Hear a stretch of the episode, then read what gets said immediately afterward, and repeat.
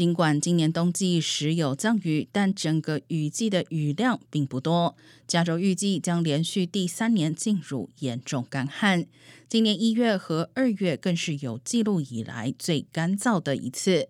国家气象局表示，虽然预计南加州春季降雨量正常，但现在光是正常雨量已经不足以缓解干旱。如果四月份再没有出现大雨，干旱将会持续至秋季。而加州其他地区的雨雪量甚至会减少。然而，加州居民最近用水情况让干旱问题变得更复杂。